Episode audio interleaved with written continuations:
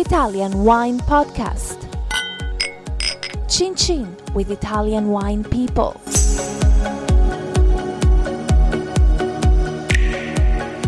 Hello, my name is Monty Waldin, and I'm talking to Elisabetta Gnudi Angelini. I say that right? yes, Um, you said it right. You you have um, lots of lots of wineries. Can you just tell us how many wineries you have and what the names are and where they are, please? Just so we, we're all clear.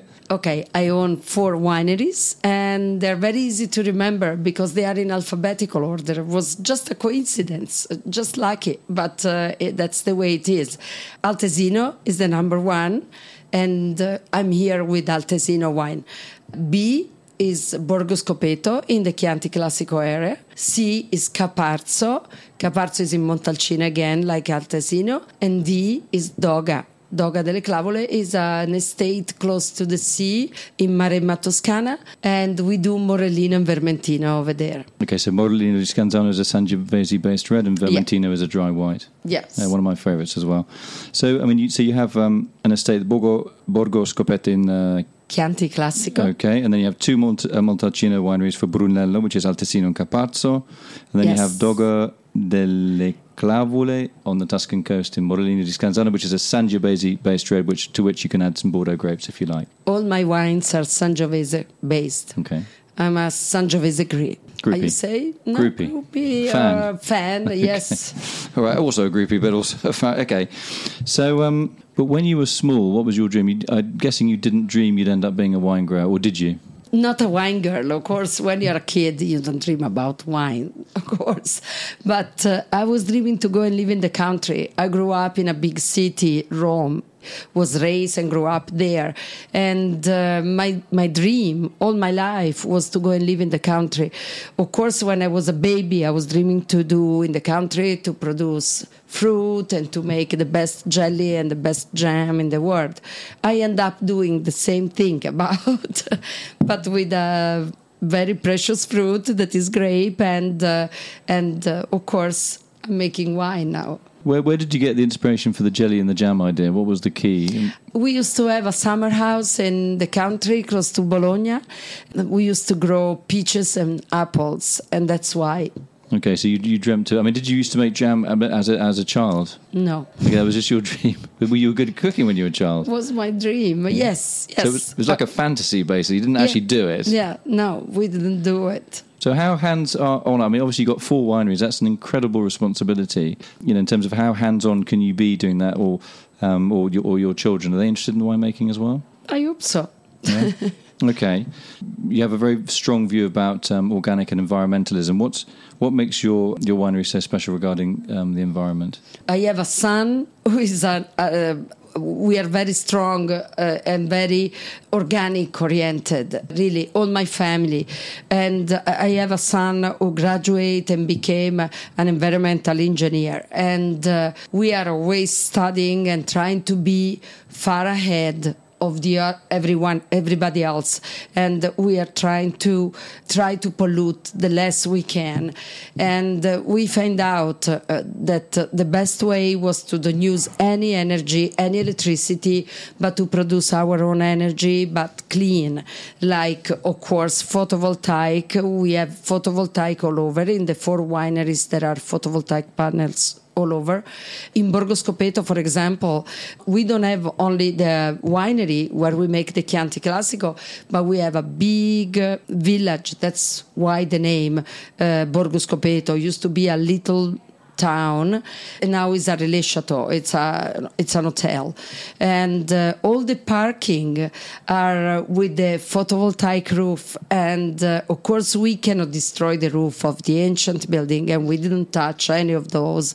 But everywhere we were able to we put photovoltaic. And the second thing we are putting biomass mm, furnace to produce energy out of all the leftover from harvest and uh, wood, bushes, everything we have to burn, we burn it over there. And you use that, you recycle that as energy. Yes. Yeah, okay. Yes, Yeah, we are almost independent from electricity. We, it's going to be a short, short step, and we will be independent. So that was um, your son. What's his name? Your son who devised that system for you? Igino, the son, my son names is Igino. Is uh, I G I N O. It's a strange Italian name, very unusual, but that's the way it is. Okay, and what about your daughter? What's she called and what does she do? Alessandra. Alessandra is a very smart girl. I'm very proud of my daughter.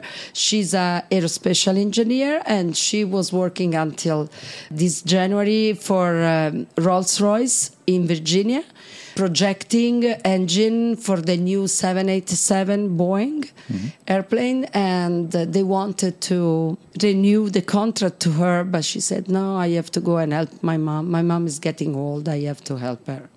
So she is she who who is more your natural successor, your daughter or your son? Is it Jenny? Is he is he interested in? Uh, okay, he's done okay, done your in the wine business, my daughter for sure, because my son not only is taking care of all the environmental part of my wineries, but is uh, building warehouses.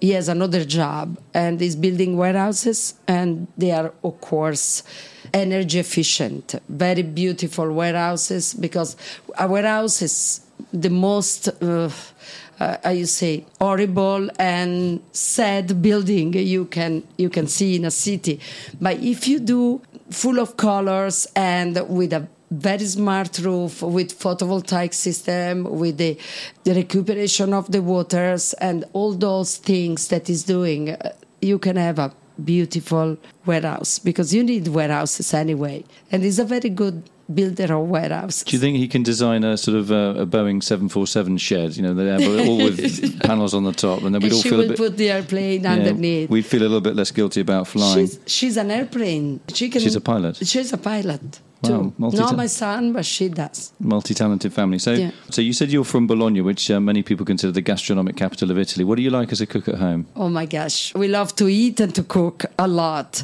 Our number one dish probably is I don't know, it's tortellini. We do that for Christmas. We do that for every holiday. It's the typical dish of Bologna, and it's in our heart. Even if we live in Tuscany, and we have many beautiful dishes in Tuscany too, but we have to bring something from our tradition.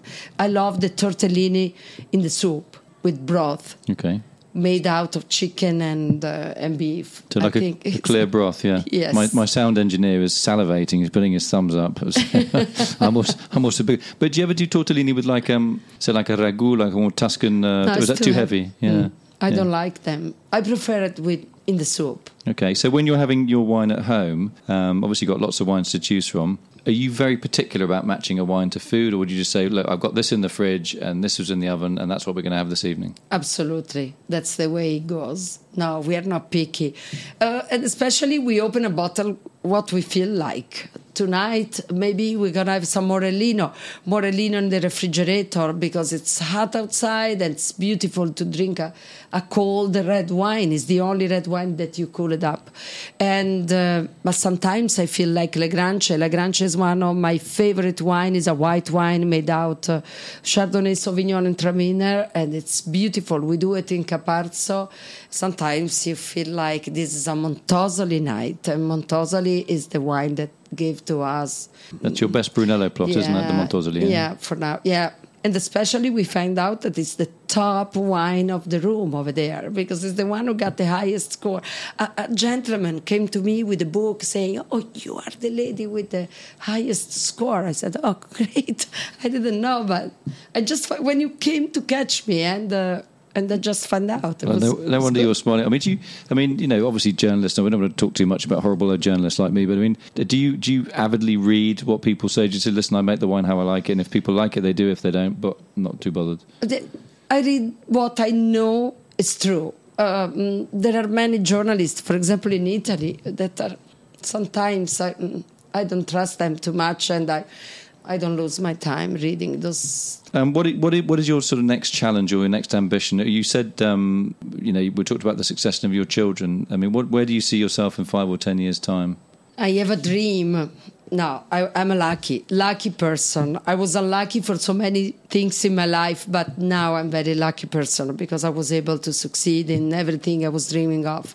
I have a last little dream that is close to me, a beautiful castle, and uh, if I ever have the chance to buy it, and I will make a beautiful properties between Caparzo and Altesino and would be fantastic. Yeah, I think um, I think I know what the, the, we won't name it, but I know exactly which castle you're talking about. It's fantastic. It's like almost like uh, don't name it. yeah, no, I won't. It's um.